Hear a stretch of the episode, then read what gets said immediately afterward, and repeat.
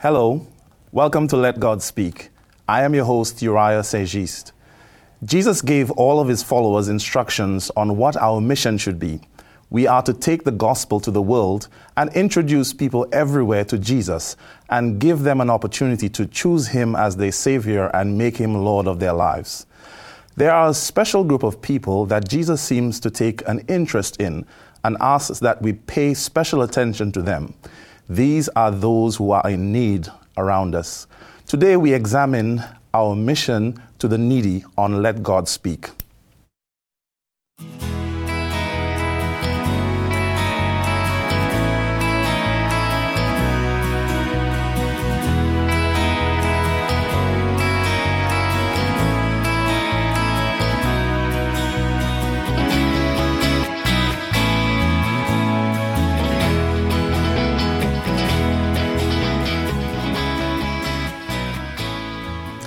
On our panel today, we have Rosemary Malkiewycz and Gayl Fong. Welcome, Rosemary and Gayl.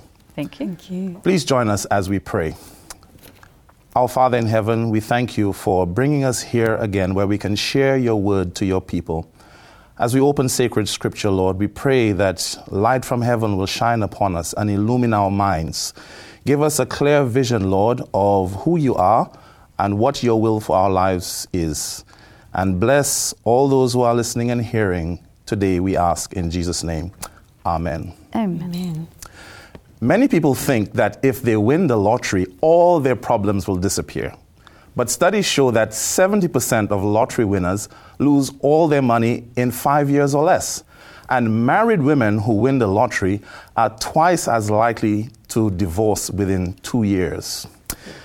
Gayl, when we refer to the needy, who exactly are we referring to? Because, as far as I know, we all have needs. Are we speaking specifically about the poor when we talk about the needy? Well, poor people have needs, and many people fall into that class of need uh, for material needs. And actually, probably the larger extent of the world's population fall into that category.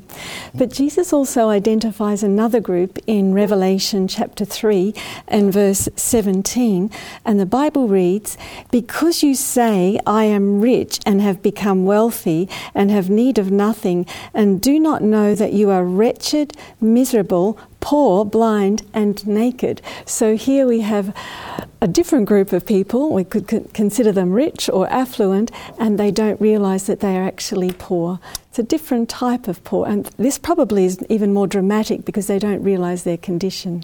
Very insightful. And so, Rosemary, based on that um, same verse in Revelation chapter 3, verse 17, what are some other ways people can be needy? Okay, when we look at that verse, one of the things it says is that people can be wretched and miserable.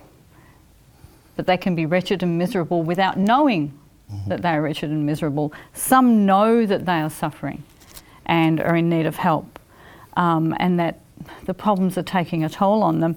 There are other people who can be physically, morally, and spiritually poor and needy. Um, they can be blind and naked, as the verse says. Um, all of these people need someone to help them out of their troubles. And that's what the needy. Is in, in the biblical sense. It's not just um, poor people, everybody's needy in some way. So it's not just material needs, um, no. there are other needs as well. And as a matter of fact, one can be the richest person on earth and be inflicted with an incurable disease, and all the money in the world will not help that person stay alive. Mm, that's right. Uh, now, let's look at the life of Jesus, Gayl. Was Jesus a needy person? Well, Jesus is God, and He's the God of the universe. He's the creator. He created everything, and yet um, it says in Matthew chapter 8 and verse 20, and this is when Jesus came and took on humanity to be the Savior of the world. Uh, he he was asked uh, he, he, was asked by a scribe actually who came to him and he wanted to follow him wherever he went. And jesus said to him verse 20 foxes have holes and birds of the air have nests but the son of man has nowhere to lay his head. So when he came here as a as a, as a savior of the world, as an itinerant and as a preacher, uh, itinerant preacher, um, Jesus needed a place to stay, and he he relied and depended on the good hearts of those around them around him, and particularly he found comfort in the home of Mary, Martha, and Lazarus. So Jesus was needy at a point in Very his life, needy. and there were people around him that were able to help him. Yes. So he's been our example of actually being in need. Now, Rosemary, before we even approach serving those who are in need, what should be our attitude to, towards the needy? I want to read um, James 2, verses 8 and 9, because I think they're very pertinent to this. It says, If you really fulfill the royal law according to the scripture, you shall love your neighbour as yourself, you do well. But if you show partiality, you commit sin and are convicted by the law as a transgressor. Now, that shows us that there are a couple of important things to remember that we need to think about before we start trying to help people. Um, here we're told that we are not to be partial. We're not to help those um, who are of a certain race that we like or not help someone because they're a colour we don't like. Um, there's people from different countries we may have a thing against. That doesn't happen when you are there to help people for God. Um, so we've got to follow the golden rule. That's what this verse says. If God, if you would want someone to do that to you, then that's fine to do it to them. But if you don't want them to do it to you, don't do it to them either. You have to be impartial, you have to be honest, you have to have authenticity, you have to have um, genuine care and compassion for others. Wonderful. And sticking with you, Rosemary, some may be viewing our program today and may be thinking, well, I can't help anybody because I have needs myself. Uh, what example can we get from Jesus uh, for those who may be having that view? Okay, now let's look at Matthew chapter 24, uh, 23, verse 37. Matthew 23, 37. Jesus said, O Jerusalem, Jerusalem, the one who kills the prophets and stones those who are sent to her. How often I wanted to gather your children together as a hen gathers her chicks under her wings, but you were not willing. This is an example where Jesus was in a terrible situation where he was about to face torture, a, an unjust trial, death, and yet he was thinking of the people who were going to suffer in Jerusalem in years to come because they had rejected him. And we've got to remember that there's always someone else who needs our help, no matter how badly off we are. And it doesn't have to be financial. It can be compassion, it can be time, it can be something else that's not money, where we can help other people. We've got to look for those other people and find out what it is. That's great. And um, there's an example in the Gospels, Gayl, in Mark chapter 2. I just want to read um, verse 3, uh, where it says, Then they came to him bringing a paralytic who was carried by four men. So it seems that there was this man who was paralyzed, and um, he was carried in by uh, four men. What, what did the, this, these men, what did they do to help this man, their friend? Well, like you said there, this man was completely helpless and he actually had been given no hope by, by the church authorities. They'd actually. Um, they'd actually not helped him at all. They'd discarded him. And um, he, he was not only suffering physically, but he was suffering mentally. And I believe the Holy Spirit was drawing him to Jesus. He'd obviously heard about Jesus and he'd heard how he'd healed the lepers. His friends had heard that. And so hope had risen in his heart. And his friends, they were the sort of friends that w- looked outside the square. And yes, the Bible says in uh, Mark chapter 2 and verse 4, it says, And when they could not come near him, that's Jesus, because of the crowd, they uncovered the roof where he was. So when they had broken through, they let down the bed on which the paralytic was lying. So they were very persistent, and they, and of course this was Peter's home, but they were sho- they were exercising their faith in a very practical way, and they persevered and they were very creative, and they got the paralytic right there in front of Jesus. And I think we'd all love a friend, friends like that if we were in desperate need as he was. Absolutely. They, they persevered. They didn't let the, the, the crowd stop them. They figured out other ways which they could get their friend to Jesus. Yes. But it's interesting, Gayl, that you use the word um, faith as a quality um, in helping others. What role does faith play? Did, did faith play in this story of healing of that paralytic man? Well, there is no way that you would bring your friend to Jesus if you did not think that he could help. And they went to extraordinary measures because they're there in public and they've got the, the scribes and the Pharisees there. They're there to um, be antagonistic and to find fault with Jesus. Here is their friend who's basically been th- a throw-out person. So they're exercising great faith in actually bringing their friend to Jesus. And because of their faith, because of their persistence, um, that Jesus, he always, um, he always um, answers that call of, of that prayer of faith, that call for faith. He recognizes that, and God responds. So it, it was the, the story does not particularly um, say what the mindset of the paralytic was, but it, it, it talks about his friends and what they did to help him. And they exercised faith, according to And- what you're saying. And his greatest need was Yes. not just his physical healing, but his spiritual, Yes. because that is what was more agonizing to him than his wasting body. Right. So, Rosemary, now, uh, the faith of the friends, what was the result? Okay, if we look at Mark 2, verse 5, it says, When Jesus saw their faith, he said to the paralytic, Son, your sins are forgiven you. And so this is showing that the faith of the friends brought the result. That it doesn't say the man, as you said, it doesn't say the man had faith. Mm-hmm. It was the faith of the friends, and as Gayl said, it was spiritual healing he needed as much as mm. physical healing. And when Jesus said, Son, your sins are forgiven you, the man received the healing of God. Sometimes it's our faith that can help other people to get through their problems or to, to find some form of healing. That is very interesting because it means sometimes when people themselves are struggling with faith, uh, because they are so in need, they're going through so much, they can't pray, they can't reach out to God, then they need faithful friends around them that can pray for them, that can step in and intervene and, and help them out. And so now let's turn our attention to how Jesus did ministry to the needy, Rosemary. What was the first step uh, uh, in Jesus' method of ministry to the needy?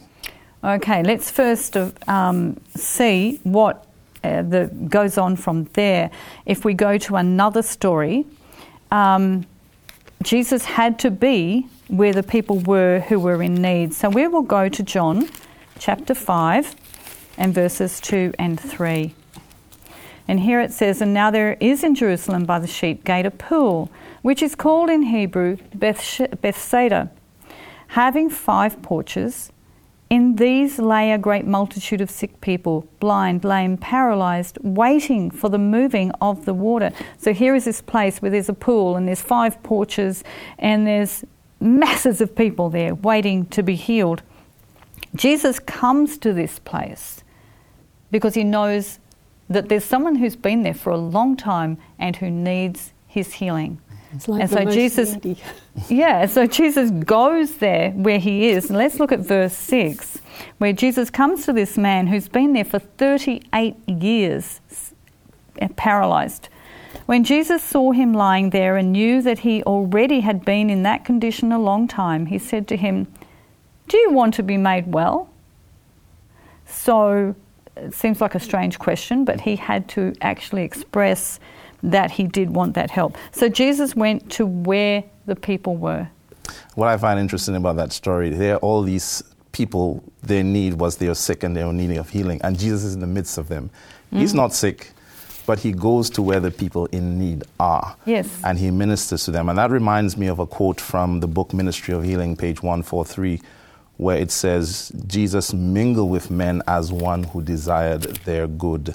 So. Gayl, um, after being where needy people are, mingling with them, what was the next step in Jesus' method? How did he treat people? Well, it says in Matthew 14 14, and this is where Jesus uh, will eventually feed the 5,000. It says, And when Jesus went out, he saw a great multitude, and he was moved with compassion for them and healed their sick. I love that because the heart of God is love. God is love. And here, in for their physical need. He could see they're hungry. He's moved with compassion for their spiritual healing, their physical healing, and their emotional healing. And He is there. He's concerned about their suffering and He's motivated instantaneously to act. And remember, we are talking about our mission to the needy, and we're looking at Jesus as an mm. example. So, all of what you said that Jesus did also applies to us. We are to be concerned about the suffering of others if we are to uh, minister to those who are in need. Mm. Now, let's get uh, a closer look at Jesus. Jesus gets close enough to people to see their needs, and then he's moved with compassion. Is that enough that I'm moved with compassion, uh, Rosemary? What does Jesus do next? It, it's not enough. Jesus sees people sick all around him, and if you go through the Gospels and put an H next to every verse that talks about Jesus healing people, you'll be amazed at how often he did that. But um, Jesus ministered to the needs of the people who were around him. Um, the people who were sick, they were all healed. There were villages that were totally well. There was not a sick person among them. And it's not enough to just see a need and to have compassion you have to do something. Um, let's read James chapter 2, verses 15 and 16. Um, and James writes If a brother or sister is naked and destitute of daily food, and one of you says to them, Depart in peace, be warmed and filled, but you do not give them the things which are needed for the body, what does it profit? In other words, if you see that people in need and you do nothing, then you are you are might as well not have said anything or even know the people. They need the help. Ellen White says in Counsels of, for the Church, page 283, it should be written upon the conscience as with a pen of iron upon a rock, that he who disregards mercy, compassion, and righteousness, he who neglects the poor, or who ignores the needs and suffering humanity, who is not kind and courteous, is so conducting himself that God cannot cooperate with him in the development of character. So, even in helping other people, it helps us with our character development. It benefits us to benefit other people. Mm-hmm. And I noticed uh, in that quote, um, yeah, she says that uh, someone who's uh, not helping, God cannot cooperate with that person in the development of character, mm. because it's actually in in being at that point where you are where you see the need, where you get close enough to people in need, where you are moved with compassion. Yes. Uh, that means you are responding to the, the Holy Spirit working on your heart. That's right. Now, Gayl, what effect uh, did Jesus have on people? Well, the Jews and the Samaritans, they did not get along with one another. And, um, but Jesus, being a Jew, he, was, he came to break down all barriers because he was no respecter of persons. And so he ministers in this story in John chapter 4. He's thirsty, it's in the heat of the day, and his disciples have gone to go and buy food. But here he is, and he comes across this lady, this woman of Samaria, at the well. And um, the verse says in uh, John chapter 4 and verse 9 Then the woman of Samaria said to him, how is it that you, being a Jew, ask a drink from me, a Samaritan woman? For Jews have no dealings with Samaritans.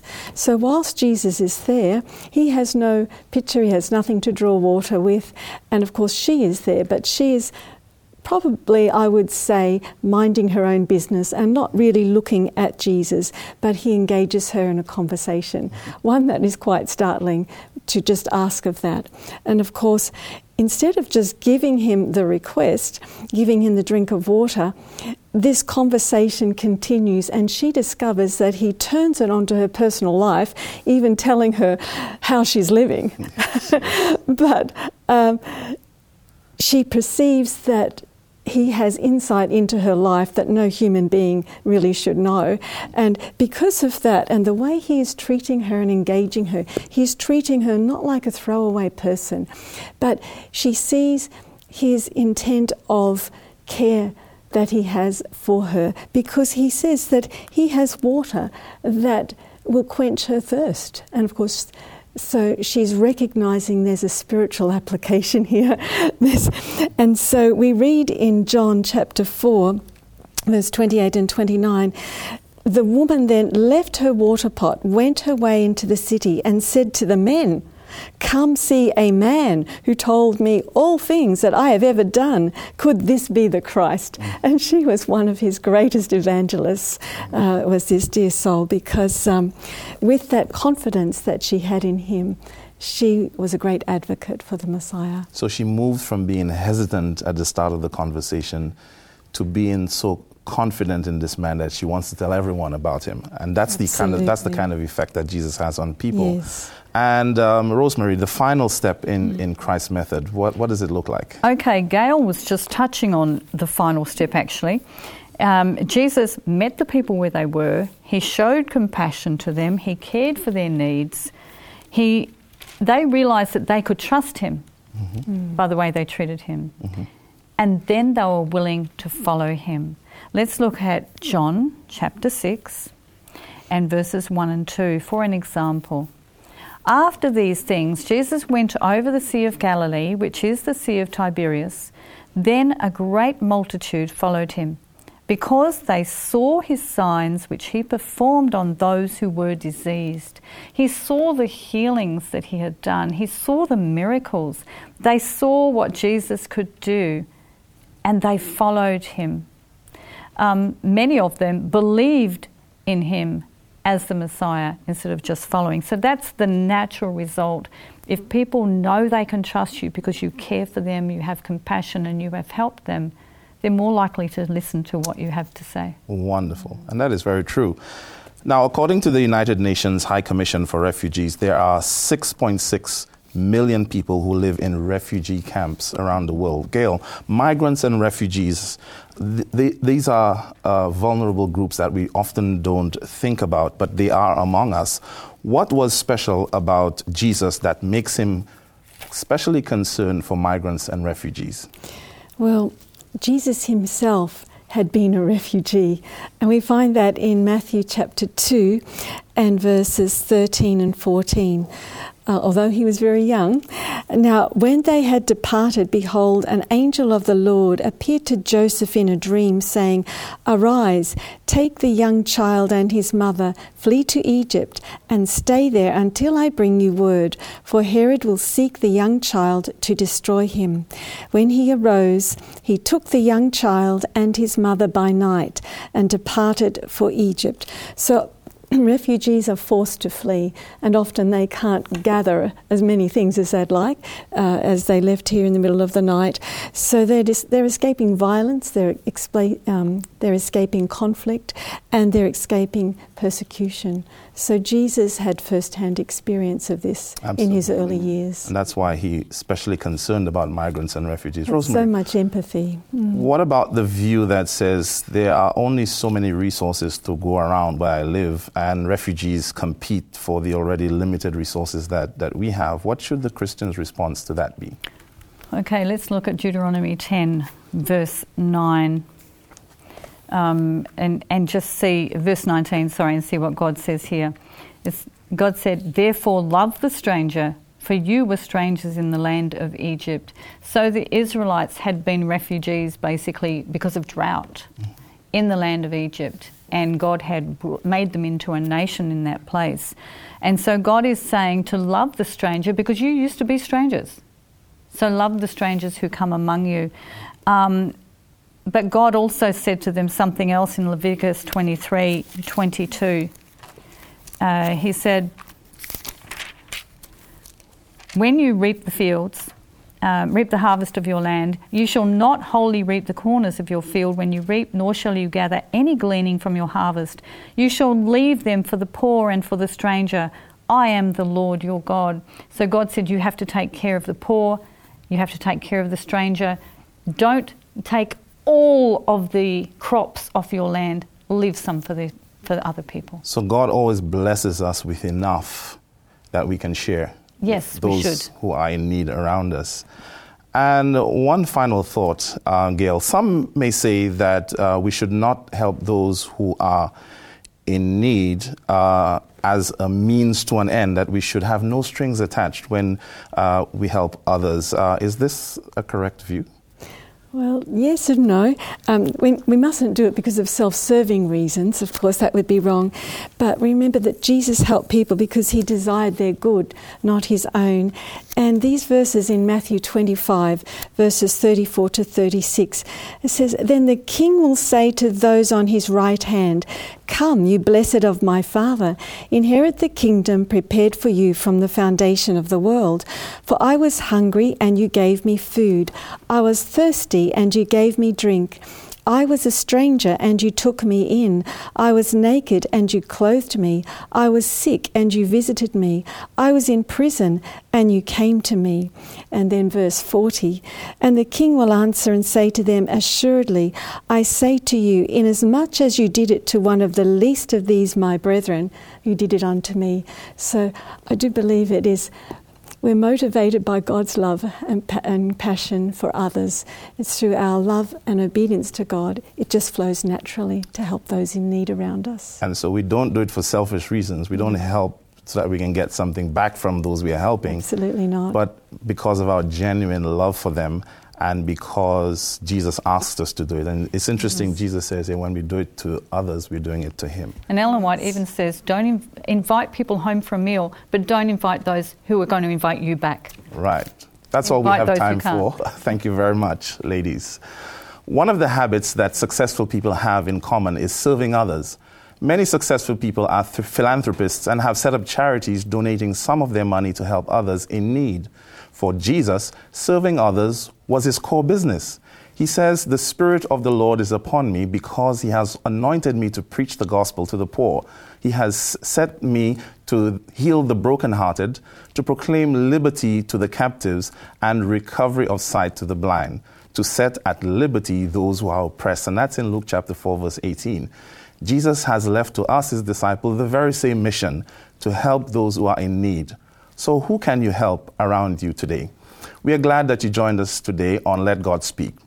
Remember, all past programs plus teachers' notes are available on our website, 3abnaustralia.org.au, or you can email us if you wish on lgs at 3abnaustralia.org.au. Join us again next time.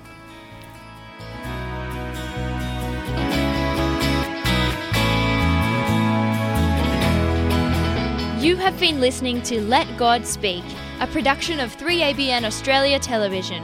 To catch up on past programs, please visit 3abnaustralia.org.au. Call us in Australia on 02 4973 3456 or email radio at 3abnaustralia.org.au. We'd love to hear from you.